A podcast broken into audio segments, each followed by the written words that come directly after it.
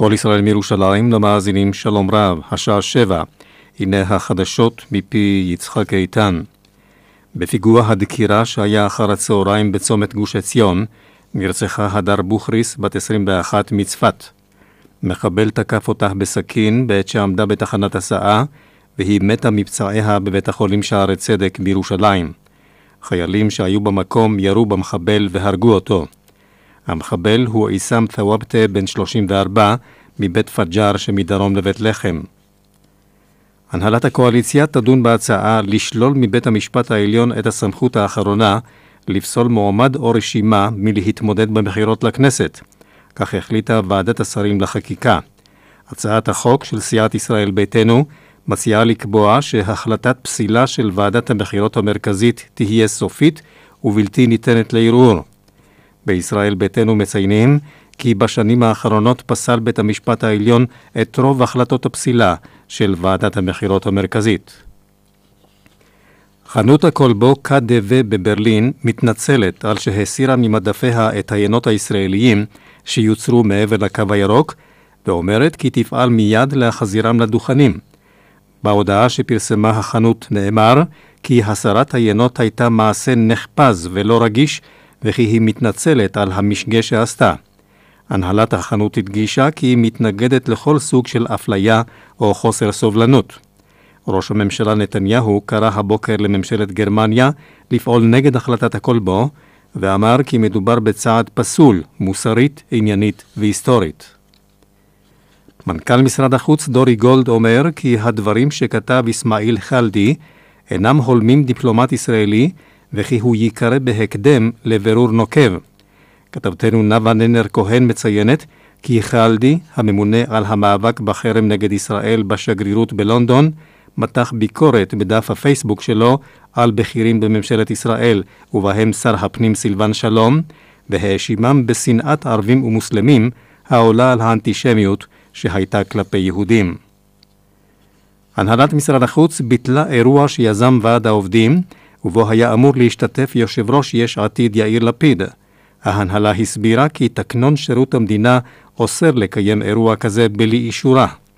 כתבנו המדיני רונן פולק מוסר כי עובדי משרד החוץ הזמינו את יאיר לפיד לדיון בנושא המאבק בתופעת החרם על ישראל. לפיד היה, הצפוי, היה צפוי לדבר גם על הפיצול במשרד החוץ ועל היעדר שר חוץ במשרה מלאה. בלשכתו זועמים על ביטול האירוע, ואומרים כי ראש הממשלה נוהג בפחדנות ומכשיל את מאמציו של לפיד להגן על ישראל בזירה הבינלאומית.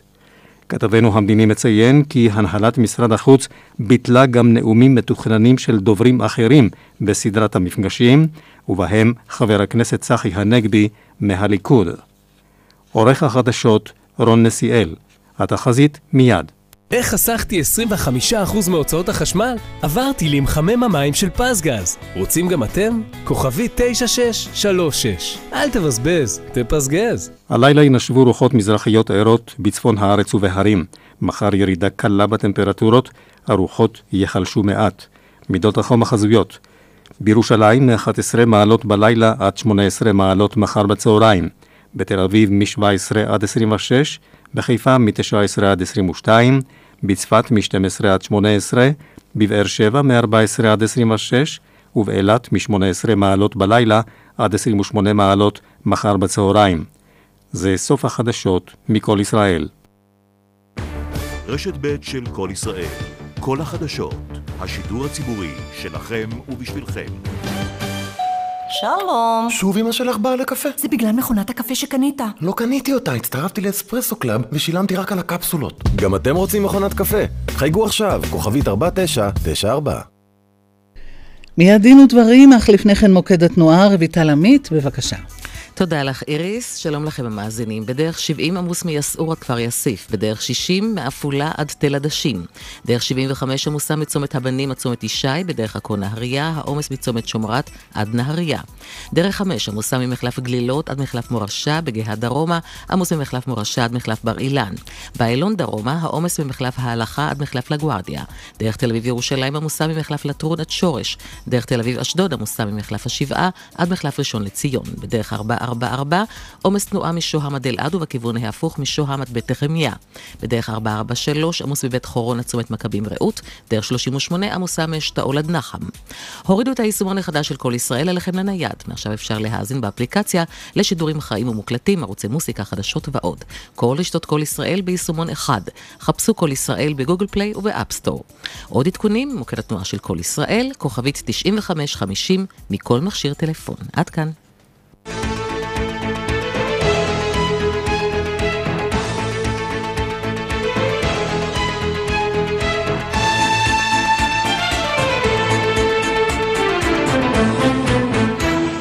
דין ודברים על חוק ערכים ודמוקרטיה ומה שביניהם עם משה נגבי.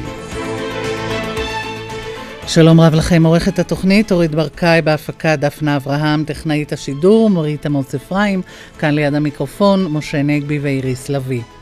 ועדה בראשות השופטת בדימוס של בית המשפט העליון דליה דורנר מתריעה כי עונשי מאסר בכלל ועונשי מאסר מינימום בפרט אינם תורמים בהכרח לצמצום הפשיעה ואולי אף מחמירים אותה. באולפנינו מרכז הוועדה פרופסור אורן גזל אייל, ראש המרכז לחקר פשיעה, משפט וחברה באוניברסיטת חיפה.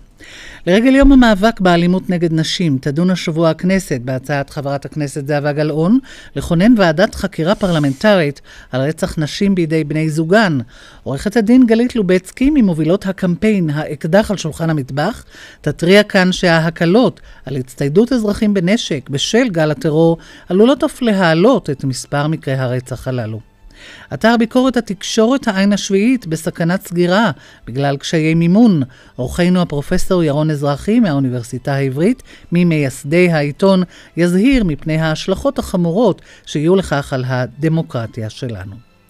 כל אלה איתנו, אבל נפתח בהערה בשולי החלטת הרוב הקואליציוני לדחות בחקיקה את אכיפת השוויון בנטל הגיוס על הצעירים החרדים. משה. כן, ההחלטה הזאת אה, שהובילה ממשלת הליכוד בראשות אה, בנימין נתניהו רק מעידה עד כמה התרחק הימין בישראל ממורשתו של המנהיג המיתולוגי שלו, מנחם בגין. ממש בימים האלה איריס אה, הוציא מרכז מורשת בגין סדרת חוברות על הגותו הדמוקרטית של מנחם בגין, שאנחנו נעסוק בה, אני מקווה, כבר בתוכנית הבאה בסדרה הזאת, אבל לצורך הדיון שלנו כאן, אני רק אצטט שני דברים מתוך הפרסומים האלה של אה, מנחם בגין, פרסומים מראשית ימי המדינה.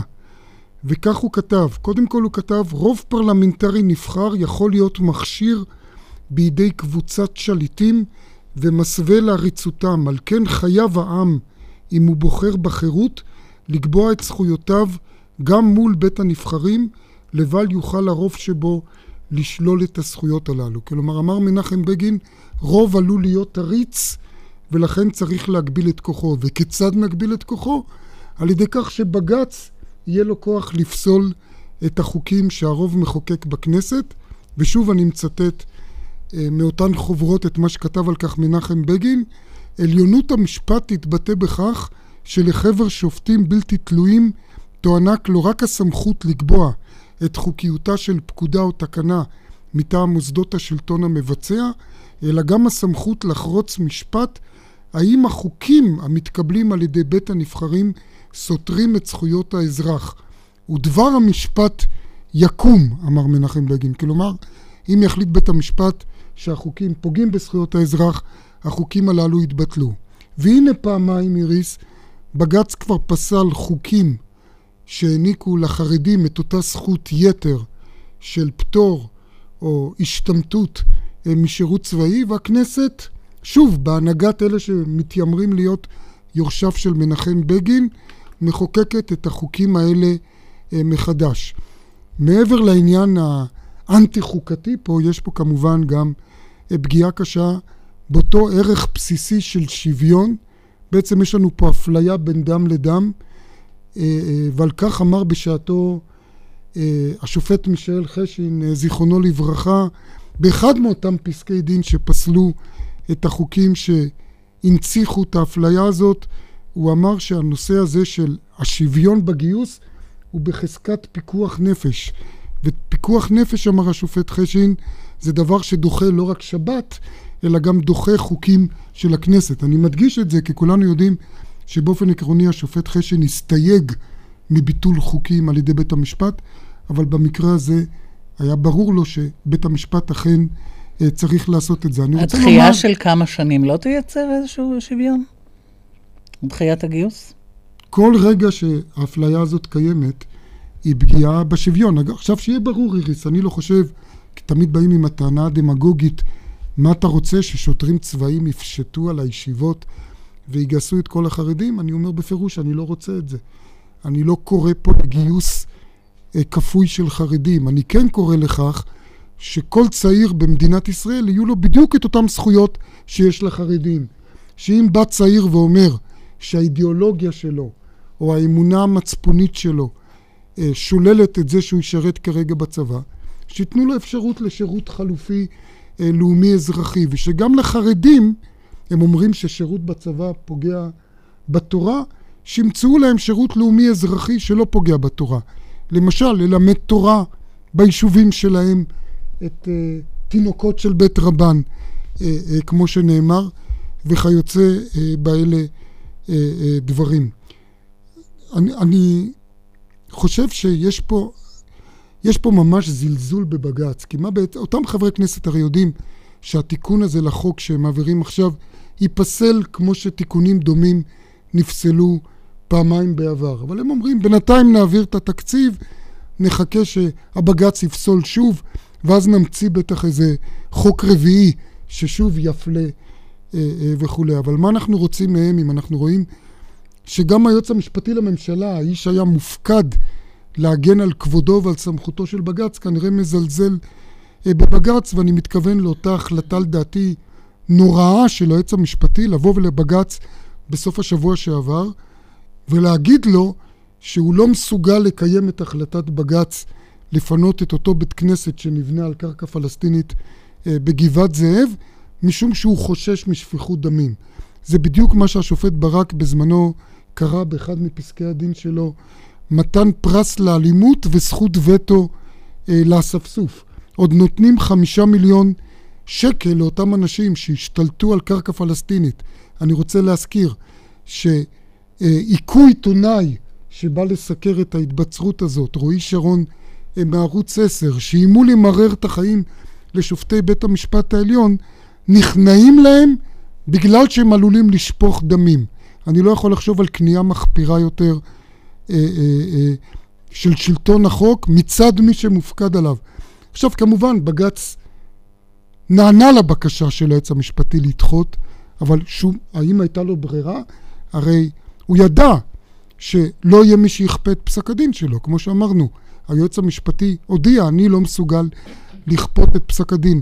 אני מקווה שהיועץ המשפטי הבא ידע להגן טוב יותר על שלטון החוק. אני מקווה, אבל אני לא בטוח אם אני קורא היום אה, בעיתון הארץ, אה, אה, שאומרת שרת המשפטים, לאותה ועדה שבוחרת את היועץ המשפטי הבא, שהיא מייחלת ליועץ משפטי שידע לשרת טוב את אה, מדיניות הממשלה. פרופסור ירון אזרחי, נזכיר, איש מדע המדינה, איך אתה רואה את זה? אני רק רוצה להוסיף אה, נקודה קטנה, כי אמרת את הדברים העיקריים, החשובים. מה שמטריד אותי זה שהצפי של האנשים שהכניסו את התיקון הזה, הוא באמת שבג"ץ יבטל את זה. יתר על כן, אחרי שבג"ץ יבטל את זה, יסתערו עליו כל האנשים אה, שיגידו שבג"ץ אה, פוגע אקטיביסטי. ברוב של הכנסת. פה זה קשור בדברים שאמרת אה, ביחס למנחם בגין, שאמר שהרוב יכול להיות רוב משתולל שפוגע בזכויות האזרח המקודשות. אבל יש פה עוד נקודה שהיא מאוד חשובה ומטרידה.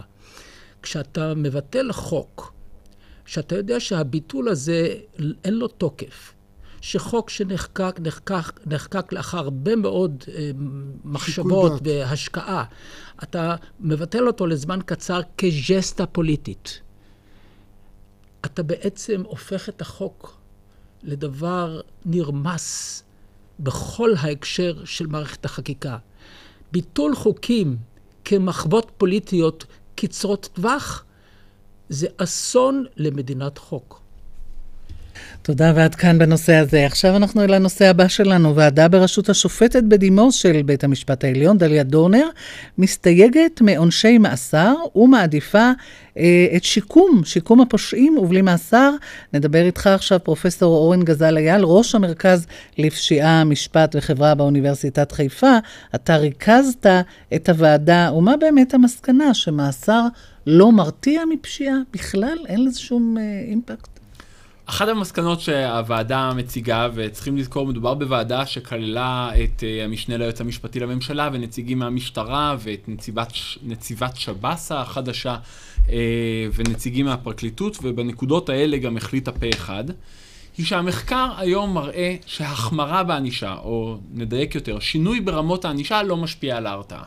זאת אומרת, לא הצלחנו, או לא הצלחנו לראות, למרות 100 שנות מחקר לפחות, שאם משנים את רמות הענישה ומחמירים משנה לשנתיים או משתיים לשש, אה, הפשיעה אה, משתנה. עכשיו, המשמעות היא שאם אנחנו מבקשים להחמיר בעונש רק כדי לקדם הרתעה, אנחנו משתמשים בכלי מאוד לא יעיל, מאוד מאוד יקר. אבל זו בדיוק השאלה, פרופ... אה, זו בדיוק השאלה, פרופסור אה, גזל אייל, האם ההרתעה היא המטרה היחידה של העונש? אני למשל חושב שאולי המטרה המרכזית של העונש זה להעביר איזשהו מסר ערכי מוסרי, לחנך את הציבור מה חמור בעיני החברה ומה אה, לא חמור. והאם לא חשוב להטביע אות קין של פושע, ומה יותר אות קין של פושע מאשר אותם בגדי אסיר אה, צהובים, או יהיה אשר יהיה צבעם שיגידו האיש הזה הוא פושע. אז נתחיל מזה, ההרתעה היא לא המטרה העיקרית של העונש, היא גם לא המטרה העיקרית של העונש לפי החוק, אבל אנחנו התמקדנו, או לא התמקדנו, חלק קטן מהדוח עוסק בהרתעה, אבל כן. עסקנו בזה, וזה גם מה שקיבל הכי הרבה הד, כי עדיין משתמשים ברטוריקה של הרתעה כנימוק להחמרה. עכשיו, יש נימוקים אחרים שבהחלט מצדיקים להחמרה. דרך אגב, חלקם גם תוצאתניים ישירים, כמו למשל, אה, לפעמים יש אנשים שהם מסוכנים, ושאין לנו שום דרך אחרת להתמודד. צריך להרחיק אותם מהחברה. והדרך היחידה, כן. ואז גם הדוח אומר, אנחנו לא, הדוח הוא לא דוח שרוצה לבטל את עונש המאסר. ממש לא. אבל בין הדברים... לצמצם ש... אותו. אבל הוא אומר שלא לנסות להשתמש בו קודם כל למטרות הרתעה, וזה נכון לשופטים וזה נכון למחוקק. והמטרה היא בעצם להביא את אותו עבריין להיות אדם פעיל וחיובי בחברה. ואתם אומרים שמה, ששיקום יעשה את זה מחוץ בכלל לכותלי בית הסוהר? לא תמיד. אנחנו אומרים שלפעמים שיקום מחוץ לכותלי בית סוהר יוכל לעשות את העבודה, גם במקרים שהיום אנחנו משתמשים בענישה אה, של מאסר, וחבל. כי, תראה, מאסר פוגע בזכות יסוד של האדם, בזכות מוגנת בחוק יסוד כבוד האדם וחירותו. הזכות לחירות ממאסר ומעצר מוגנת בצורה מפורשת. אנחנו רוצים אה, להגביל אותה או לפגוע בה לתכלית ראויה. התכלית לא יכולה להיות הרתעה, כי היא פשוט לא מושגת. אז זה לעניין ההרתעה. עכשיו, שיקום, בהחלט, יש מקרים שהוא עובד, יש מקרים שהוא לא עובד. יש לצורך כך אה, לבית, המש... לבית המשפט כלים, כמו תזכיר קצין מבחן, שייתן לו חוות דעת האם במקרה הזה השיקום יכול לעבוד או לא, וצריכים לזכור ש... בערך מחצית מהתסקירים הם לא חיוביים. זאת אומרת, זה לא שאוטומטית מי ש... ושיקום זה גם דבר מוגבל בזמן, בעצם כמו אותו מאסר. גם השיקום הוא לעשרה חודשים, או לשנה, או לכמה זמן. נכון, יש לך תקופה שאדם יכול להיות במבחן. דרך אגב, יש גם שיקום בתוך כותלי בית הכלא, אם אין ברירה ואם מדובר במעשים mm. חמורים יותר. זאת השאלה, מדוע זה צריך להיות אחד על חשבון השני? התשובה היא שאם אנחנו רוצים לפתח כלים שיקומיים יעילים וטובים, אנחנו צריכים גם לקחת קצת מהתקציבים של המאסר. אם אנחנו נחליט שאנחנו רוצים להגדיל, תראה, ישראל היא אחת מהמדינות שבה שיעור הכלואים הוא הגבוה ביותר בעולם המערבי, למעט ארצות הברית. יש לנו, אה, אם אנחנו לא כוללים אסירים ביטחוניים, וזו שאלה אם לא צריכים לכלול אותם, אבל אם לא כוללים אותם, אנחנו עומדים על 180 אסירים ל-100 אלף תושבים. זה, חוץ מארצות הברית, שוב, אני מדגיש, כן. זה יותר מכל מדינה מערבית אחרת. תגיד עוד פעם את המספר. 180 כלואים. על כל? 100 אלף תושבים. אוקיי. עכשיו נגיד, אם ניקח את צפון אירופה, אנחנו שם מדברים על בסביבות ה-50, לפעמים פחות מ-50. אם נדבר על מרכז אירופה, גרמניה, צרפת, שם מדברים על סביבות 100. הכי הרבה זה במדינות דוברות האנגלית, אנגליה, אוסטרליה, אנחנו מתקרבים ל-150. בלי קשר לשיעור הפשיעה. עכשיו, שיעור הפשיעה, אחד הדברים המעניינים הוא ששיעור הפשיעה אה, אה, הולך ויורד. אה, בישראל גם, כמו גם ברוב העולם המערבי, הסיבות לזה שנויות במחלוקת ואף אחד לא באמת יודע למה משנות ה-90 יש ירידה הדרגתית בשיעור הפשיעה, שיעור הכלואים הולך ועולה.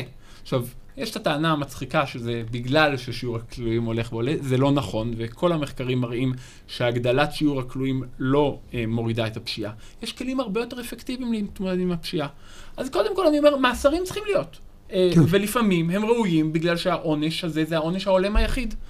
אף אחד לא מציע לבטל את עונש המאסר. יש גם פן כלכלי, אני מבינה. כמה עולה, כמה עולה למדינה אסיר? אסיר עולה כ-120 עד 150 אלף שקל לשנה, זאת אומרת, אה, משהו כמו 10,000, 12 אלף שקל אה, אה, אה, לחודש. ושוב, זה העונש הכי יקר, וזה רק העלות הישירה. יש לזה עוד עלות מאוד מאוד גדולה, הן בניהול המשפט, כי ככל שהעונש חמור יותר, המשפט יקר יותר, ואנחנו מדברים על סדרי גודל משמעותיים. אה, בארצות הברית, דרך אגב, את עונש אה, המוות מבטלים יותר ויותר מדינות בגלל העלות שלו. כי הוא פשוט עונש מאוד מאוד יקר. הוא יותר יקר ממאסר? הרבה יותר יקר ממאסר. בגלל, בגלל שכדי להוציא מישהו להורג, יש לו כל כך הרבה זכויות לערער ושוב לערער, אה, והביקורת היא כל כך... זה מעסיק את המערכת. נכון, ואדם גם משקיע את כל משאביו כדי להתמודד עם העונש הזה. ככל שהעונש חמור יותר, היותר יקר להטיל אותו. חוץ מזה, יש לעונש המאסר אה, עלות אדירה על הקהילה. המשפחות של האנשים האלה שנמצאים במאסר ולא יכולים לפרנס אותם, הרבה מאוד פעמים זה מוביל לעוד פשיעה, גם בקרב אנשים... אתה מדבר על דבר שנקרא האפקט הקרימוגני של המאסר, מה זה בעצם? קרימינוגני, נכון. כן, המאסר, המאסר גורם לאנשים להיות עבריינים. אה, גם אם הם קודם ביצעו עבירה, אה, לאמץ דפוסים של עבריינים, הם מאמצים אותם בתקופת המאסר. כי הם לומדים מהחבר'ה או מה? גם כי הם אה, מאמצים את התרבות של mm-hmm. העבריינים שבכלא, אבל לא רק זה, גם כי הם מאבדים את היכולת לחיות בחברה נורמטיבית בחוץ. הם איבדו את מקום העבודה, הם איבדו את היכולת להתקבל למקום עבודה, כי לא הרבה אנשים נהנים להעסיק. כתם, כן. נכון, והם איבדו כישורי תעסוקה. ובהרבה מאוד מקרים המאסר עושה את ההפך משיקום, הוא גורם לאנשים להיות יותר עבריינים. אף כי לפעמים במאסר גם אה, לומדים מקצוע, אנחנו גם על זה שמענו. זה, הרבה פעמים זה מקצוע של, של עבריינות בעצמו. אני אשאל אותך שאלה שאולי התשובה היא מובנת מאליה. לאור מה שאתם המלצתם, אני מניח שאתה לא מתלהב משתי החלטות שמתגבשות במשרד המשפטים.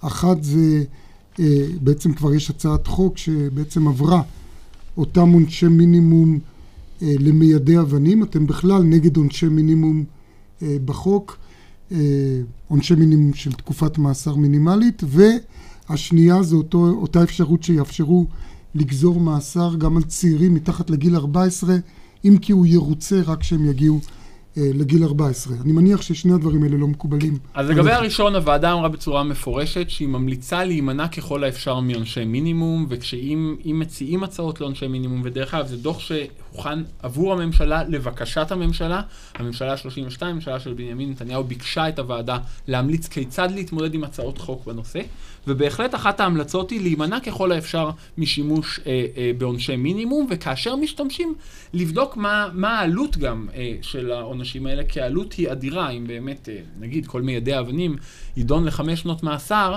אנחנו עלולים להגיע למצב שאנחנו משתמשים... ובוודאי שכשמדובר בילדים, הייתי אומר, השיקול של השיקום הוא הרבה יותר מכריע. נכון, למרות ש... וגם הסיכוי של השיקום. למרות שהחוק שהצ... שעבר אה, לא קובע עונש מינימום לילדים, הוא קובע עונש אוקיי. רק לילדים. אתם מדברים גם על אה, ייעול של עבודת ועדת השחרורים, כי מדבר גם על מי שכבר בכלא לזרז אולי שחרור? נכון. אחת ההמלצות אה, של הוועדה, מעבר להמלצה של ייעול עבודת ועדת השחרורים, מסתבר שוועדות השחרורים עובדות אה, אה, בצורה גרועה, אה, והרבה מאוד אסירים פשוט לא מגיעים בזמן לוועדות, ולכן נמצאים בכלא, מעבר למה שהם היו נמצאים, אם הוועדה הייתה שוקלת את עניינם בזמן. אבל אחת ההמלצות, ובה יש לנו המלצה ברוב דעות, נגד עמדת חלק מחברי הממשלה שבוועדה, אה, זה לאפשר גם שנה לפני תום שני השלישים מתקופת המאסר להעביר את האסירים לבתי מעבר, שהם יהיו הוסטלים. סגורים במהותם, אבל סגורים לא ביטחונית, אלא סגורים במובן הזה שהאדם יצטרך גם לישון בהם, ושם הוא ינסה לקבל את הכישורים הדרושים כדי לצאת לחברה אה, בתום שני השלישים. זה יכול להיות טיפולי גמילה, זה יכול להיות טיפולים של הכשרה לתעסוקה, זה יכול להיות טיפולים למניעת אלימות. זאת אומרת, לעשות את התהליך הזה כבר בשלב אה, מוקדם יותר, מתוך הבנה שכליאה ממושכת תגדיל את הסיכוי שיחזור. אני אני רוצה אה, לשאול אותך, אה, איפה כאן נכנסים הקורבנות של הפשיעה? כי אנחנו יודעים שלא לא צריך להכביר מילים, יודעים על המצוקה התקציבית, דיברת על זה אתה בעצמך, על השיקול התקציבי פה. אנחנו יודעים, תכף נדבר עם עורכת הדין אה, לובצקי על האלימות נגד נשים. אנחנו יודעים שהרבה פעמים, בוודאי נשים שהן קורבנות לעבירות מין וגם לאלימות במשפחה, זקוקות בעצמן לשיקום כקורבנות.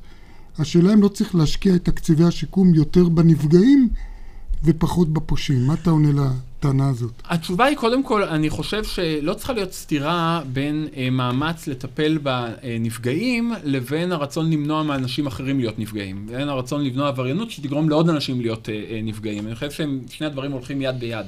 שנית, הוועדה בפירוש לא מציעה להשקיע תקציבים גדולים בעבריינים. להפך, היא אומרת, אם אנחנו נוכל להסיט חלק מהתקציבים שהולכים היום לכליאה, שהיא עונש יקר ולא יעיל, לכלים אחרים שהם יותר יעילים ויותר זולים, אנחנו גם נצמצם את מספר הקורבנות בחברה, ואנחנו גם נוכל לחסוך, או לפחות לא להגדיל את העלות של מערך הענישה. פרופסור ירון אזרחי, רצית להעיר בעניין הזה? הערה קצרה וקטנה. אני חושב שכשמדובר על ענישה לעומת שיקום, אה, בעיקר בקשר לעבריינים צעירים, שיקום הוא הימור המבוסס על אמונה שבעיקרון שאדם לא בחר באופן חופשי להיות עבריין, אלא הידרדר למצב הזה.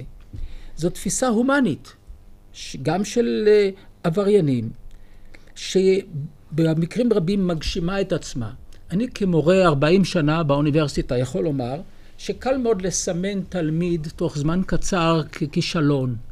אבל כשאתה מגלה כלפיו אמון ביכולותיו, לפעמים אתה מתפלא לגלות שהוא התלמיד המצטיין בכיתה.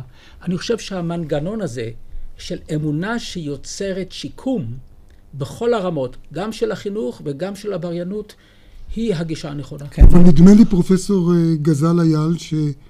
זה לא כל כך uh, תופס מה שאמר כרגע פרופסור אזרחי לגבי עברייני צווארון לבן, שחיתות. הרי האנשים האלה לא יידרדרו מתוך איזה מצוקה. זה אנשים בדרך כלל בעלי רמת אינטליגנציה ומעמד. יש הרבה מאוד uh, מבצעי עבירות שלא זקוקים לשיקום. ושאין שום ערך בשיקום. זה עדיין לא אומר שאין ערך בצמצום השימוש במאסרים גם לגביהם. אבל מה, מה לגביהם יכול להעביר את, אותה, את אותו מסר ערכי? נעזוב את ההרתעה. חוץ מאשר מאסר. יש חשיבות למסר ערכי, אמ, אבל אה, אני יכול להגיד לך שחלק גדול מהאנשים האלה, כשהם מבצעים את העבירות, בכלל לא חושבים על עונש המאסר ועל משכו. הם חושבים שהם לא ייתפסו. הם חושבים שמה שהם עושים זה בסדר. ואני מדבר על עברייני צווארון לבן. כן. התפיסה הזאת היא שאם המאסר הוא זה שיגרום לאנשים אחרים להימנע מביצוע עבירות, פשוט לא מוכחת אמפירית. עכשיו, אפשר לבוא ולומר, עדיין אני רוצה להעביר את המסר, ועקרון ההלימה בוודאי עדיין בתוקף, אף אחד לא מציע לבטל אותו, ולהטיל עונש הולם. לאור חומרת המעשים של האנשים האלה. אבל עונש הולם יכול להיות בארצות הברית הוא יכול להיות לפעמים עונש מוות, ובסקנדינביה הוא יהיה רק אה, תקופות מאסר מאוד קצרות ולפעמים הרבה פחות מזה. אתם רוצים להוריד את הרף. אם כל מדינת ישראל תבוא לרמות ענישה יותר סבירות ויותר מתונות, אני חושב שכולנו נרוויח מזה. אז אנחנו uh, נעקוב ונראה מה קורה uh, עם הדוח הזה, ועד כמה זה ישים גם. תודה רבה לך, פרופ' אורן uh, גזל אייל, ראש המרכז לפשיעה, משפט וחברה באוניברסיטת חיפה. אנחנו נצא להפסקה של שתי דקות פרסומת, עדכון חדשות, ונחזור כאן לדין ודברים, רשת ב'. השיחה הבאה עלולה להתרחש בכל רגע. שלום, מדבר דוקטור אריה קמחי מחדר המיון. כן? נמצא אצלנו מטופל אה, שהגיע עכשיו במצב קשה, הוא סובל מפרכוסים והזיות. אה, בעקבות עישון של מה שמכונה מיסטר נייס גאי, הוא טוען שהוא קנה את זה אצלך. מה נייס גאי? איזה נייס גאי? מי תראה, זה? תראה, אני לא משטרה, אני פשוט חייב לדעת מה יש בתערובת כדי שנוכל לטפל בו. זה, זה תערובת, זה קטורת, מה יש בפנים? אפילו מה... מי שמוכר לכם את זה, לא ממש יודע מה יש בזה. סמי פיצוציות. אין לכם מושג מה הם עלולים לעשות לכם. מוגש מטעם הרשות הלאומית למלחמה בסמים ובאלכוהול והמשרד לביטחון הפנים. סובלת מנשירת שיער? בואי לאבחון מיקרוסקופי ב Hair Clinic. 90% הצלחה בטיפול בנשירת שיער. התקשרי עכשיו, מעבדות Hair Clinic, כוכבית 2646. הנה עוד דרך להכיר אנשים חדשים ולהתחבר עליהם. חייגו, 1-950-5050. פיתחו תיבה קולית. תקבלו הודעות ממי שישמח להכיר אתכם, ותוכלו להמשיך לדבר עם מי שתרצו עוד היום. אחת תשע מאות חמישים חמישים חמישים. Love Me. אחת תשע מאות חמישים חמישים חמישים. וכשאתה רוצה לקנות רכב, חייג למימון ישיר שבע פעמים חמש, ותוכל לקבל עד 150 אלף שקלים לרכב חדש או יד שנייה. כפוף לתנאי החברה. מימון ישיר. מדוע לעתים מי שנראה כי יש לו הכל, אינו שבע רצון מחייו? כיצד רגע אחד האדם נדמה מלא ביטחון, נושא בשורה ורצון לתת, ורגע לאחר מכן מכווץ ומכונס בתוך חרדות משתקות. על פי בעל התניא, האדם נידון למאבק פנימי מתמיד. משימת חייו היא לנצח במאבק ברגע הנוכחי. לנצח כל רגע מחדש. מזמין אתכם למסע מרתק בקורות חייו ובשיטתו בת המאתיים של בעל התניא. לנצח כל רגע מחדש. ספרו החדש של דוקטור יחיאל הררי, מחבר רב המכר סודו של הרבי, בהוצאת ידיעות ספרים, עכשיו בחנויות. שבע וחצי, יצחק איתן עם עדכון החדשות. שלום לכם. בפיגוע הדקירה שהיה אחר הצהריים בצומת גוש עציון, נרצחה הדר בוכריס בת 21 מצפת. המחבל נורה ונהרג. הרשות הפלסטינית מאשימה את ישראל כי היא הורגת פלסטינים בלי הצדקה וטופלת עליהם כי יחזיקו סכין והתכוונו לעשות פיגוע דקירה. חנות הכלבו הגרמנית KDW מתנצלת על שהסירה את העיינות הישראליים שיוצרו מעבר לקו הירוק, ואומרת כי תפעל מיד להשיבם למדפים. מלך ירדן עבדאללה ייפגש מחרתיים במוסקבה עם הנשיא פוטין, לדון במאבק בארגוני הטרור בסוריה ובראשם דאעש, כך מסר מקור רשמי ברבת עמון. והתחזית, מחר ירידה קלה בטמפרטורות. זה העדכון. ליגת העל בכדורגל, יש איתות מטדי. מי מבקיע שם את החומות? של ירושלים או של עכו? ביתר ירושלים, הפועל עכו. זיו אברג'יל ישדר את המשחק מהשעה שמונה ורבע, ברשת ב'. כנתן זהבי, ההורים מזדקנים וזקוקים לכם יותר ויותר. אתם רצים בין רשויות ומוסדות בניסיון לסייע. למזלנו עומדת לצידנו עמותת רעות שמשרתת את הקהילה כבר 75 שנה. במרכז המידע רעות אשל תוכלו לקבל תשובות על שאלות הקשורות בזכויות הוריכם. עזרה בבית או בבית אבות, ייעוץ משפטי, שיקום, סיעוד וגריאטריה. חפשו באינטרנט רעות משפחה מטפלת או התקשרו לרעות אשל, 1-700-700-204. כשרוצים לדווח מה קורה בכבישים, כוכבית 9550. נו, איך הייתי? עדיף שתקריין. אה... כשרוצים לדווח מה קורה בכבישים, כוכבית 9550. מוקד התנועה של כל ישראל. מהיום גם באפליקציה. היישומון החדש של כל ישראל. שלום, כאן המשפחה, מהפרסומת של פיקוד העורף. אנחנו כאן כדי לוודא שכל אחד ידע את השם והמספר של אזור ההתגוננות שלו. טוב, מאיר והמוסך, אתה שפלה 183, ריקי. אבא, אתה לא צריך להגיד אחד-אחד, הם נכנסים לאתר פיקוד העורף ובודקים בעצמם. פשוט הבטחתי להם שאני אזכיר אותם ברדיו. פיקוד העורף דואג שתהיו מעודכנים גם בשגרה. אם טרם בדקתם את אזור ההתגוננות שלכם, היכנסו עכשיו לאתר החדש של פיקוד העורף. באתר תוכלו גם להפעיל את הגל השקט ולקבל התראה בזמן חירום. מוכנים בשגרה, מוגנים בחירום. אהבתה של גברת רוטשילד, רומן היסטורי מרתק, מאת שרה אהרוני, מחברת רב המכר, אהבתה של סלטנת, אהבתה של גברת רוטשילד, בהוצאת ידיעות ספרים, ספר גדול מהחיים. We are ספורטאז' קיה ספורטאז', ה-SUV הנמכר ביותר בישראל. עכשיו, הזדמנות אחרונה ליהנות ממחירי 2015, בפרטים כוכבי 9920. אתם בבית כאן. ודואגים בשל המצב? כאן איריס כהן, מנכ"לית אחוזת בית רעננה. במקום לדאוג, אני מזמינה אתכם לחמישה ימי רוח מלא בדיור המוגן שלנו. לקבל דירה מרועטת, להתנתק מהמציאות המטרידה, ליהנות מכל פעילויות התרבות. מהבריכה המחוממת, מההרצאות, מהחוגים ומהרוחות באחוזת בית. בואו לגור איתנו חמישה ימים, ותכירו את החיים הרגועים שבאחוזה. מעוניינים להתארח ולהתנסות? הכינו את המזוודות. התקשרו, כוכבית 9997 במקום סיסמאות, עובדות. הנה עובדה, חיבור מפעלים לגז טבעי מפחית מאוד את ההוצאות. התעשייה הישראלית מתפתחת ונוצרים מקומות עבודה חדשים, בעיקר בגליל ובנגב. איגוד תעשיות הנפט והגז נותנים גז לכלכלה הישראלית.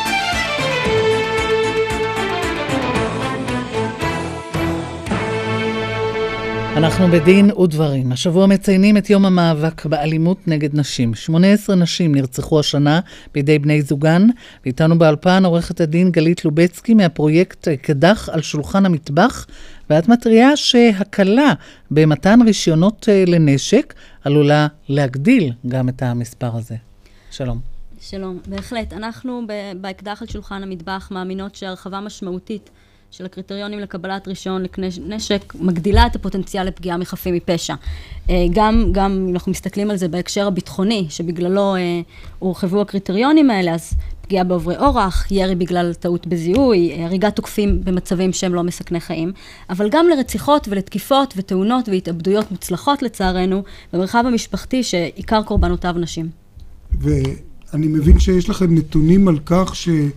לא פעם נשק שניתן כביכול למטרות ביטחון, למאבטחים וכולי, שימש לרצח נשים. יש לכם נתונים על ב- מספרים די גדולים. בהחלט. אמ, היות ובישראל לא אוספים נתונים, לא מפלחים את הנתונים, אה, למרות מאבק שלנו בנושא הזה, אנחנו אוספות ממש אה, מקרה מקרה בפינצטה, לפי דיווחים בתקשורת, ומשנת 2002 עד שנת 2013, שזו התקופה שבה התחלנו לאסוף את הנתונים, היו 33 מקרים שבהם גברים ונשים נרצחו על ידי נשק אבטחה במרחב הפרטי. כלומר, על איזשהו רקע חברתי, משפחתי, לא מקצועי כביכול, על ידי נשק שיועד לאבטחה מחוץ למשמרת. כשמה קרה בשנת 2013, שפתאום הפסקנו לאסוף את הנתונים, התופעה הזאת הפסיקה. התופעה הזאת הפסיקה לחלוטין, אם בין יולי 2012 ליולי 2013, במשך 12 חודשים היו שמונה קורבנות, מאוגוסט 2013, שאז המשרד לביטחון פנים התחיל לעקוף סעיף שהיה בתוקף כבר משנת לאכוף, 2008. לאכוף, לאכוף סעיף, סעיף כן, שהיה כן. קיים בגלל התופעה הזאת. שחייבים להפקיד את הנשק בעבודה. שנשק שמיועד לאבטחה יהיה רק ביד המאובטח. במשך שנתיים וחצי לא היה מקרה אחד שאנחנו מכירות. שבו נשק אבטחה שימש להריגה. אז הטענה היא שנשק שנמצא בבית, לא משנה מה מצבו הנפשי או האלימי או הקרימינולי של הנושא אותו, תמיד עלול להוביל לרצח. נשק שנמצא בבית מגדיל את הסיכון. Mm. הוא כמובן לא תמיד מוביל לרצח, oh. אבל אנחנו מכירים שתי תופעות. תופעה אחת, שבו הבן אדם שלא מחזיק את הרישיון לנשק, משתמש בנשק. רק לפני שבועיים, ילד אה, של שוטר שיחק באקדח של אביו ופגע באח אחר שלו. אה, במקרה הזה, גם אם השוטר היה אחראי ורציני, זה ממש לא משנה. אני חושב שלא יכול להיות ויכוח על כך שהרבה פעמים הרי אותם מקרים מזעזעים של אלימות במשפחה קורים כש... אותו גבר אה, נתקף באיזשהו התקף אה, זעם, עצבנות אה, אה, וכולי, אז ברור שאם יש לו אקדח נגיש, התוצאה תהיה יותר קטלנית מאשר אם אין לו את אותו אקדח נגיש. אבל כנגד זה, ואני רוצה פה לצטט דברים, אני חייב לומר, אנחנו דנו במשך היום שנעסוק בנושא הזה איתך, עורכת הדין אה, לובצקי, קיבלתי הרבה פניות מאנשים שעוסקים בנשק, מדריכי ירי וכולי, מצד אחד הם מכירים בכך, הם גם אמרו לי, אמר לי אחד מהם שלא רצה שאני אזכיר את שמו, אמר לי גם אני לא רוצה שאנשים יסתובבו עם נשק אה, בלי שהם עברו את אה, כמות האימון הנחוצה כדי שהם ידעו להשתמש בו בזהירות אה, וכולי. מצד שני הוא אמר, ויאמרו לך גם אחרים, הנה שמענו בו היום על אותו מקרה נוסף של רצח אותה צעירה בת 21 בפיגוע יכול להיות שאם היה שם אדם חמוש בנשק אזרח, הוא יכול היה לסכל את זה. אז האם דמה סמוק פחות מדמה של אותה... ויכול להיות שאותו אזרח חמוש בנשק היה מזהה לא נכון שמדובר בניסיון פיגוע, אה, מוצלח במקרה המצער הזה, או שהיה מזהה נכון אבל פוגע בעובר אורח, כמו שאנחנו יודעים שקרה. והחל מאוקטובר אנחנו יודעים על לפחות שלושה מקרים שבהם אה, נהרגו בירי אנשים שלא היו מחבלים, שלא היו עם כוונה אה, לפגוע, בטח לא על רקע אה, טרור. אז בעצם מה שאת אומרת, אתם לא שוללים את זה שיהיה רישיונות לנשק בישראל, אתם רק אומרים בואו אל תגמישו את הקריטריונים, אלא להפך תקפידו שבאמת רק אנשים אה, שעברו אימון, שעברו הכשרה וגם אה, אה, שבדקו אולי את מצבם הנפשי וכולי אה, יקבלו אותו. כן, בבקשה. רק, רק הערה לעניין אה, בחינת המצב הנפשי. אה, אנחנו יודעים שהרבה פעמים, הרבה מהאנשים ש... במידה מסוימת נקלעו, לס... נקלעו למצב שבו הם עבריינים. דוח דורנר מדבר על הדבר הזה, הוא אומר לא כל בעיה חברתית צריכה להיפתר באמצעות הכלים הנוקשים של המשפט הפלילי, של הענישה. גם אנחנו אומרות, לפעמים עצם העובדה שהגורם שהוא חלק מהעבירה, לא נמצא, הוא לא נגיש, יכול למנוע את ביצוע העבירה. זאת אומרת, הוא יכול גם להציל את החיים של הקורבן, גם להציל אבל את החיים של התוקף. במובן הזה שאם שברת צלחת כשרבת עם שכן או בת זוג, אף אחד לא יכניס אותך לכלא. אבל אם היה את האקדח זמין ולקחת אותו בלהט הרגע, אז גם החיים שלך במובן מסוים נהרסו. כי רצחת אדם, ואנחנו גם יודעים שהרבה מהתוקפים האלה, מהרוצחים האלה, התאבדו בסופו של דבר. פרופסור אה, גזל אייל, אתה תומך ב... לגמרי, אני מצטרף לחלוטין לדברים של גלית. אני חושב שזו עוד דוגמה, אחת מיני רבות, לכך שאפשר לצמצם את העבריינות בכלים אחרים, ולא ללכת אוטומטית להנחה שהכלי היחיד לצמצם עבריינות זה עוד ענישה. כי הוא פשוט לא עובד. אם ימנעו מאנשים להחזיק בנשק, יהיה לנו פחות עבירות בנשק. אז זהו, מאוד חשוב, את אומרת, לעמוד מול הפופוליזם הזה שקורה עכשיו לחמשת האנשים בנשק אל מול הפיגועים. אולי נזכיר, עורכת הדין גלית לובצקי, ששמענו היום את הנתון המזעזע הזה על ש... בעצם 18, 17 או 18 נשים שנרצחו בידי בני זוגם בשנה האחרונה, ואת אומרת, אם נקל את הקריטריונים לקבלת נשק, המספר הזה עוד עלול לגדול. אנחנו מאוד חוששות מזה, בהחלט. פרופסור ירון אזרחי, אני אזכיר, כבר הזכירה את זה איריס קודם, בראשית הדברים, הכנסת תדון השבוע ביום המאבק נגד אלימות כלפי נשים. היא תדון בהצעה של חברת הכנסת זהבה גלאון להקים ועדת חקירה פרלמנטרית בנושא הזה של רצח נשים בישראל, אלימות במשפחה בכלל. אתה חושב שהנושא הזה של הנשק צריך לתפוס שם מקום חשוב? מאוד, ואני מסכים עם גלית. אני רוצה לומר עוד דבר. יש פה היבט פוליטי. כשהמדינה נכשלת ביכולת שלה להגן על האזרחים, הנטייה שלה להגיד לאזרחים, תתחמשו ותגנו על עצמכם, קודם כל זה הודעה, הודעה בכישלון של המדינה למלא את חובתה העיקרית. את אומרת, אתה ש... אומר בעצם יש פה הפרטה של הביטחון. כן, זה, זה הסכנה, כי ברגע הזה, דווקא בתקופה שלנו, כרגע, כשיש הרגשה שהמדינה לא מסוגלת לספק ביטחון לאזרחים, הדרישות האלה, הטענות האלה, ההצעות האלה שהאזרחים יתחמשו, הם דברים שמעודדים את השימוש הלא ראוי בנשק בכל מיני הקשרים. אני אומר שנגישות של נשק בבית היא פרצה הקוראת לאלימות. אני יכול לומר את הדבר הבא, לכמעט כל גבר ואישה, כל איש ואישה, יש רגעים של כעס גדול בין בני זוג וגם בהקשרים של עסקים וכולי, או איבוד רצון החיים. כשיש אה, אה, אה, אקדח על השולחן, יש סיכוי גדול מאוד שמספר האירועי ההתאבדות והרצח יגדלו. ברוב המקרים, כשיש ריסון עצמי או הנסיבות משתנות, הרגעים האלה עוברים. אתה אומר עדיף לשבור צלחת, כמו שאמרה כן. גלית, ואכן האקדח במערכה כן. הראשונה עלול, כמו שאמרת, שיכול כבר... אנחנו שמענו אבל את הקריאות האלה להתחמש בנשק ולהשתמש בנשק ולהקל אולי את חלוקת הנשק. שמענו אותם מאנשים שמופקדים על ביטחון הפנים בישראל. כמו שאמר פרופסור אזרחי, אולי זה בעצם התנערות מהאחריות שלהם, אבל בכל זאת אמרו, התבטאו בצורה הזאת, גם השר לביטחון פנים, גם נדמה לי מפקדים בכירים מאוד uh, במשטרה. על הרקע הזה את חושבת שיש סיכוי שתצליחו בקמפיין המאוד חשוב שלך? אתם, אתם ניסיתם ליצור קשר עם ה... גורמים במשטרת ישראל, במשרד לביטחון פנים? אנחנו בקשר uh, כבר כמה שנים עם האגף לרישוי כלי ירייה ועם המשרד לביטחון פנים, uh, ואנחנו באמת רואות שם, יש אוזן קשבת לטענות שלנו, וכמו שציינתי קודם, בקיץ לפני שנתיים, הם באמת uh, התחילו לאכוף את, ה, את הסעיף חוק. אנחנו פנינו הבוקר אה, למשרד לביטחון פנים בדרישה שאת תקלות הבזק האלה יראו בהם צעדי חירום זמניים אה, ושהם יגבילו את התחולה שלהם לחצי שנה. בעוד חצי שנה אפשר לבדוק שוב, אם כמו שכולנו מקווים המצב יירגע, יחזור לשגרה, יוכלו לבטל אותם, ושלא יישאר מצב שמי שקיבל היום כאיזושהי החלטה אד הוקית את האקדח, בעוד שלוש שנים עדיין נשתמש איתו. כלומר, את אומרת שהרישיונות יהיו מוגבלים בזמן. הרישיונות שניתנו לפי התבחינים המאוד מאוד מרחיבים ומקלים. כן, שזה אגב אה, מגמה שהיא סותרת לחלוטין את המגמה בעשר השנים האחרונות של המשרד לביטחון פנים, שהיה כל הזמן ברפורמות שונות שהתוצאה של כולם היה צמצום. נסתפק בדברים האלה. תודה רבה לך, עורכת הדין גלית לובצקי, כאמור השבוע, יום המאבק באלימות נגד נשים. ועכשיו אנחנו עוברים אל הנושא הבא, אתר ביקורת התקשורת, העין השביעית. שהחל כעיתון מודפס, עלול להיסגר בחודש הבא בגלל מצוקת מימון, ואתה, פרופסור ירון מזרחי, מיוזמי וממייסדי העיתון, רואה בכך ממש סכנה לדמוקרטיה. אולי נגיד למי שמאזיננו שלא מצוי, מה עושה העיתון הזה? העיתונות הישראלית מלאה בדוברי הון ושלטון, המתחזים לעיתונאים. מלאה בתעמולה מתחזה לעיתונות.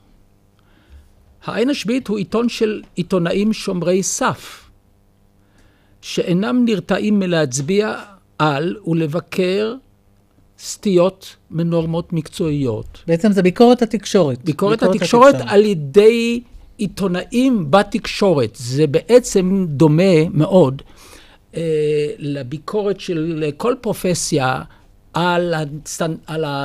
שנגד סטיות באותה פרפורסיה. למשל, רופאים יש להם את הפוסט מורטום, שם הם דנים באופן גלוי בהחלטות של רופאים שגרמו למוות שלא לצורך, ומבקרים את הרופאים על הסטיות האלה. נהיה יותר מוחשיים, אה, פרופסור כן? אזרחי, נדמה לי שאחד הדברים שאני על כל פנים מאוד מתפעל מהם זה התחקירים שהיו בזמן האחרון באתר הזה כן. אה, של העין השביעית על הנושא של תוכן שיווקי. אה, בכלי תקשורת מאוד מרכזיים, הם נכון. התמקדו בידיעות אחרונות, בוויינט, שבעצם אה, אה, קונים כתבות תמורת כסף שמתחזות לכתבות עיתונאיות. בדיוק. אותו גורם מסחרי מממן אותם. ואם לא יהיה גוף חיצוני לעיתונות שיתריע על כך... כמו העין השביעית. עכשיו תראה, כן. אחת ממטרות העיתון היא לעזור לציבור להבחין במצגי אמת למצגי שווא. זה דבר קריטי בכל חברה אה, אה, דמוקרטית, חופשית. מצגי שווא של המציאות פוגעים בחירות של כל אזרח לכוון את התנהגותו לפי קריאה נכונה של המצב הכלכלי והפוליטי. אה, ולא להיות קורבן של הטעיות מכוונות. אנחנו יודעים כבר שאין גורמים אה, פוליטיים וכלכליים שאין להם אינטרסים בהתנהגות של הציבור. אבל ברגע שהאינטרסים האלה עוברים את גבול השמירה על עקרונות של אמת ודיווחי אמת, יש סכנה שהציבור יחיה בעולם שכולו דמיוני, שאין לו שום בסיס במציאות. ואני חושב שסיפור הגז והמאבק העצום נגד האפשרות שהציבור יבין מה שקרה פה, פרט לאיזה מקום אחד או שניים בתקשורת האלקטרונית וגם בתקשורת של העין השביעית, שניסו להסביר מה קורה כאן. לא, הציבור... גם בדה-מרקר. דה-מרקר, כלומר, כן, האזרח ודאי. צריך אה, לדעת איזה עיתון הוא קורא, מי הבעלות ומי, מי, כדי לדעת איך לקרוא את המאמר, אתה אומר. כן, העין השביעית עושה את הדבר הזה. הוא מפרסם מדי פעם גם את מפת האינטרסים. חוץ מזה, אה, גם, אה, גם עיתונאים בכירים כמו אה, עוזי בן זימן, בזמנו... חנוך מרמרי. וגם ברנע בזמנו, לא היססו כן. לבקר את העיתונים של עצמם. עכשיו, העין השביעית גם הייתה במה לדבר שלא קיים כמעט בשום מקום אחר. דיון בין עיתונאים, עיתונאים ואקדמאים, על שאלות כמו מה זה אובייקטיביות אה, אה, בתקשורת. מה ההבדל בין עובדה לפרשנות? בין דעה לדעה לידיעה. לידיעה. כן. אה, ולכן אלה הם הכלים הבסיסיים של גם קריאה ביקורתית של עיתון, שהעין השביעית ניסה אה, להקנות גם לעיתונאים עצמם, בינם לבין עצמם, וגם לציבור. אה, חוש... פרופסור כן. אזרחי, אבל אולי כדי לחזק קודם כל את הדברים שלך, אני חושב שכל מי שעוקב, וזה לא בעיה רק במדינת ישראל, אחרי מה שקורה בעיתונות במדינות הדמוקרטיות, מבין שהיום האיום המרכזי על חופש העיתונות או חופש הביטוי זה כבר לא השלטון, שוב, במדינה דמוקרטית, אלא בדיוק אותם אינטרסים כלכליים ששולטים אה, בכלי התקשורת, הבעלים והמפרסמים שאותם בעלים רוצים לקבל מהם פרסומות, דיברנו על תוכן שיווקי אה, וכולי, וברור שהעיתונים עצמם לא יכולים להילחם בלחצים האלה כי הם נתונים לשליטה של אותם בעלים, אותם בעלים לא ייתנו להם להתבטא, ושמענו אפילו בכנס אילת האחרון את בעליו של אחד העיתונים הגדולים במדינת ישראל, או העורך, סליחה, של אחד העיתונים הגדולים במדינת ישראל אומר שזה בכלל לא בסדר שעיתונים יתקפו ויבקרו אחד את השני. אז אנחנו זקוקים לאותו גוף חיצוני, אבל פה אנחנו מגיעים לא, לבעיה. אבל משה, פה אתה בא לעניין המימון. כן. השאלה הגדולה אז שלה... מי יממן בעצם? הבעיה, הבעיה היא כזאת, זה צריך להיות מימון בלי המונח של... בלי strings attached. זאת כן. אומרת, מימון לא על חוקים. ידי איזה טייקון כן. שיוגן על ידי האתר הזה, לא על ידי איזה מוסד שיוגן על ידי הדבר הזה, ולכן יש- זה בכלל צריך, אפשרי? צריך, אה, כן, זה אפשרי. זה היה העין השביעית, שחלקה אה, פעלה בהתנדבות. אבל בחלקה קיבלה מימון מהמכון לדמוקרטיה. מהמכון לדמוקרטיה, אה, שדאג... שאתה היית אז אחד כן. שאני, שהיה דאג למעמדו הניטרלי ביחס לשיקולים האינטרסנטיים. כשהאינטרסים הכלכליים במסגרת ועדות המכון אה, התגברו, התחילו להצר את, אה, את צעדיו של אה, האתר הזה של העין השביעית. ולכן אני אומר, יכול להיות שיימצא פעם איזשהו אדם או איזו קונסטלציה של אה, אנשים אה, עשירים. אי אפשר לבנות עיתון כזה שעולה 400-500 אלף שקל לשנה על תרומות. זה לא יחזיק מעמד. למרות אבל- שהם עשו מבצע תרומות וגייסו לא מעט. אבל יש מקרים של אנשי, אה, אה, אנשים בעלי אמצעים שיצרו קרן שהיא לגמרי אוטונומית, שתקיים את המוסד הזה, וזה קרה במדינות אחרות, ולכן אני עדיין אופטימי. שיהיה מספיק אנשים חכמים שהדמוקרטיה הישראלית אה, קרובה לליבם, שיעשו מאמץ כדי להציל את האתר הזה. והאם זה באמת הדמוקרטיה או התקשורת בעצם? גם חשיבות התקשורת כמגן. תראי, איריס, אני לא יכול לתאר לעצמי דמוקרטיה בזמננו בלי, בלי תקשורת, תקשורת, כי מה, התקשורת היא המתווך העיקרי בין הציבור לבין המציאות הפוליטית והכלכלית. אבל כשאנחנו מדברים על מעמד העיתונאי, נכון, משה, שהולך ויורד, בכל- אז אנחנו באמת כבר בעת- בחשש, כן, מהי התקשורת שאנחנו כשאתה שוכר היום מקבלים. עיתונאים צעירים כדי שתוכל לתת להם רבע של המשכורת, והם רוצים לצמוח, ואז הם מתחילים להיות מושפעים מכל מיני לוביסטים, אתה הורס את העיתונות. לכן זה לא מקרה שבעין השביעית היו עיתונאים מאוד בכירים בקבוצה של צעירים אידיאליסטים. שעשו במשך השנים אה, עבודה אה, יוצאת מן הכלל בעניין הזה. להרוס את הדבר הזה, לתת לו להתפרק, אני חושב זה יהיה טרגדיה למערכת העיתונות ולדמוקרטיה הישראלית. בוא נזכור גם שעצם החשיפה של כל אותם עיוותים ולחצים שמפעילים הבעלים על העיתונאים, באיזשהו מקום העובדה שאותם אנשים יודעים שהלחצים שהם מפעילים עלולים להיחשף על ידי אתר כמו עין השביעית, לפעמים מראש מרתיע מהפעלת הלחץ. אני יכול לספר סיפור קטן. כן. אה, בתקופה שהעין השביעית יצאה לאור והתחילה אה, לבקר את מעריב ואת ידיעות אחרונות, שני העיתונים האלה שלחו שליחים למערכת כדי להיות הראשונים שיקבלו את, ה- את העיתון שהודפס. אה. הם כל כך הרגישו... אה, מאוימים. מאוימים על ידי הדבר הזה, ואני חושב שהיכולת של עיתונאים בכירים במסגרת כזאת לאיים על סטיות מנורמות עיתו- עיתונאיות בעיתונים אה, יומיים, זה מנגנון חיוני לחברה דמוקרטית. אז זה בעצם עיתון שאי אפשר לקנות אותו. לא יכול לבוא טייקון עכשיו ולהגיד, קחו מיליון שקל, כי זה כבר יהיה strings attached. היו ניסיונות כאלה. באמת, איריס, יש אנשים מהסוג שאת מדברת עליו שהציעו לממן את העין השביעית, הם נדחו על הסף. טוב, בוא נקווה, אני מבין שהזמן מאוד דוחה, כי אה, ממש בחודש הבא, בסוף השנה, שנת 2015, התקציב עלול להיגמר, אז נקווה שהקריאה שלך פה, אה, פרופסור ירון אזרחי, תמצא אוזן קשבת ממש בזמן הקרוב, כי באמת חופש העיתונאי, הייתי אומר, גם מול העיתון שלו, אה, אה, כבר אי אפשר לדבר על חופש העיתונות, צריך לדבר... הכוח של עיתונאי הרבה יותר גדול כשיש פרופסיה פרופסיונל, פרופסיה מקצועית שעומדת מאחוריו. ברגע שהעניין הוא פרוץ, אז גם העיתונאי נחלש. גם אם הוא שואף לטובה, הוא נחלש. הכוח שלו לבוא ולומר למו"ל, שהוא, שהוא בלחץ כלכלי, תשמע, אני לא יכול להפר את הקריטריונים המקצועיים שלי משום שהעין השביעית תרד עלינו, זה הכוח של עיתונאי, וצריך לתת לעיתונאים את הכוח הזה. חיוני שהעין השביעית תהיה גם ב-2016, ללא ספק. אנחנו נסתפק בדברים האלה. תודה רבה לך, פרופסור ירון אזרחי. ועד כאן התוכנית שלנו להיום, עד כאן דין ודברים. תודה לפרופסור אורן גזל לעורכת הדין גלית לובצקי, לפרופסור ירון אזרחי, לעורכת התוכנית אורית ברקאי, המפיקה דפנה אברהם, הטכנאי אילן אזולאי. באולפן היינו משה נגבי ואיריס לביא. ניתן להאזין לנו באתר רשת ב', גם ביישומון, כל ישראל, באפליקציה. שידור חי של דין ודברים גם ביום ראשון הבא. ערב טוב, להתראות.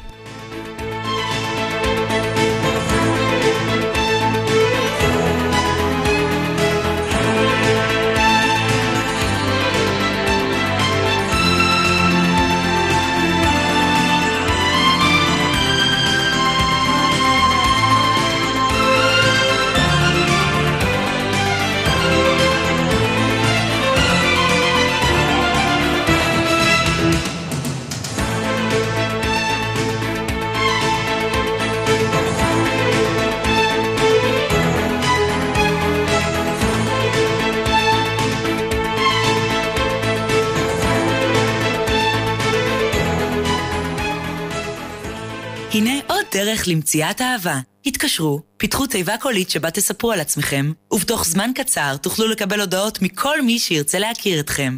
חייגו, 1-950-5050, לאו-מי, 1-950-5050. השיער יפסיק לנשור, והקרקפת תתמלא שיער טבעי מחדש. לא, לא מדובר במוצר עתידני, מדובר בטכנולוגיה מהפכנית. אריג'ן קלאסיק, באישור מכון התקנים. מכשיר לשימוש ביתי, לנשים ולגברים, המכפיל את קצב צמיחת השיער, מאיר זקיקים רדומים ומצמיח שיער מחדש. והתוצאה? מובטחת.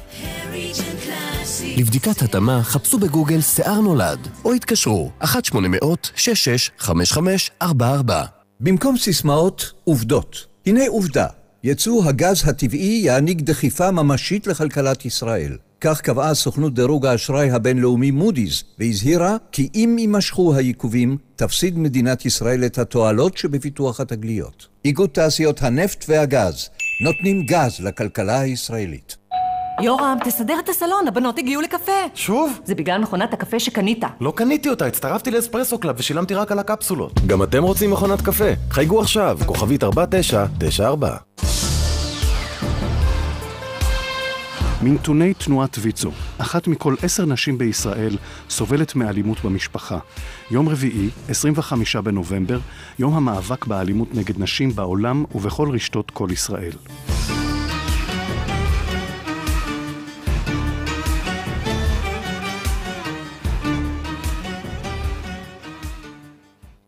איך אתה רוצה את המכוניות החדשות בחברה שלך? אני רוצה שכל תחום הרכב בחברה יהיה מנוהל ברמה הגבוהה ביותר. בבקשה, חדשה מאופרי תפעולי. חדשה מאופרי תפעולי. ליזינג תפעולי עם השירות הטוב ביותר בארץ. שירות אופרי. חדשה מאופרייט, כוכבית 5880. חלית? נפצעת? אל תוותר על הכסף המגיע לך. חייג עכשיו, כוכבית 2468. חברת לבנת פורה. כי מישהו צריך לדאוג לזכויות שלך. ערב טוב במגדלי הים התיכון בירושלים. הדיירים כבר מוכנים לתחילת הקונצ'רטו לכלי מיתר באולם המופעים בבית. בני הגיל השלישי, הבית בירושלים מזמין אתכם לגלות כמה מעניין לחיות פה. לפרטים חייגו כוכבית 9134. שלום, כאן דליה מזור. והנה החדשות הטובות. רונית רפאל משיקה תוכנית מהפכנית בתחום האנטי-אייג'ינג, המציגה תוצאות מיידיות. אני כבר ניסיתי, ואני מזמינה גם אותך להרגיש צעירה ולהיראות צעירה. חייגי לרונית רפאל, כוכבית 2555, כי גם לך מגיע להרגיש יופי עם הגיל שלך. שוב נגמרו המים החמים? מתקדמים למחמי מים בגז של המסרגז ונהנים ממים חמים בלי הפסקה. לפרטים חייגו כוכבית 3626 או ייכנסו לסניפי המסרגז. תמיד כאן בשבילכם. המסרגז. חונים ונוסעים, בתקופת עבודות הרכבת הקלה, בוחרים בדרך הקלה. מכנים את הרכב באחד מחניוני חנה וסע בערי גוש דן. עולים לאוטובוס ממוזג ונעים, ומגיעים במהירות למוקדי המסחר המרכזיים. לפרטים על מקום החניונים ועל תעריפי הנסיעה המוזלים, ייכנסו ל-busline.gov.il. חונים ונוסעים, פתרון קל מהיר ונעים. משרד התחבורה והרשות הארצית לתחבורה ציבורית. אל תקנו ביטוח בשק. צריכים לעשות ביטוח? חשוב שתחליטו אחרי שתבדקו גם את המחיר וגם את איכות השירות. לכן מהיום לא קונים ביטוח בלי לבדוק את מדד שירות חברות הביטוח. המדד כולל את כל מוצרי הביטוח הנפוצים. אתם מוזמנים להיכנס לאתר האוצר שלי ותסגרו ביטוח על בטוח. משרד האוצר, אגף שוק ההון. רוצה תוצאות מיידיות? לתוכנית האנטי-אייג'ינג המהפכנית של רונית רפאל, חייגי כוכבית 2555. רונית רפאל, להרגיש יופי עם הגיל שלך. לחורף חם. המזרגז מזמינה אתכם לחמם את הבית בתנורי חימום שיעשו לכם חורף חם ונעים. לפרטים חייגו כוכבית 3626 או ייכנסו לסניפי המזרגז. תמיד כאן בשבילכם, המזרגז.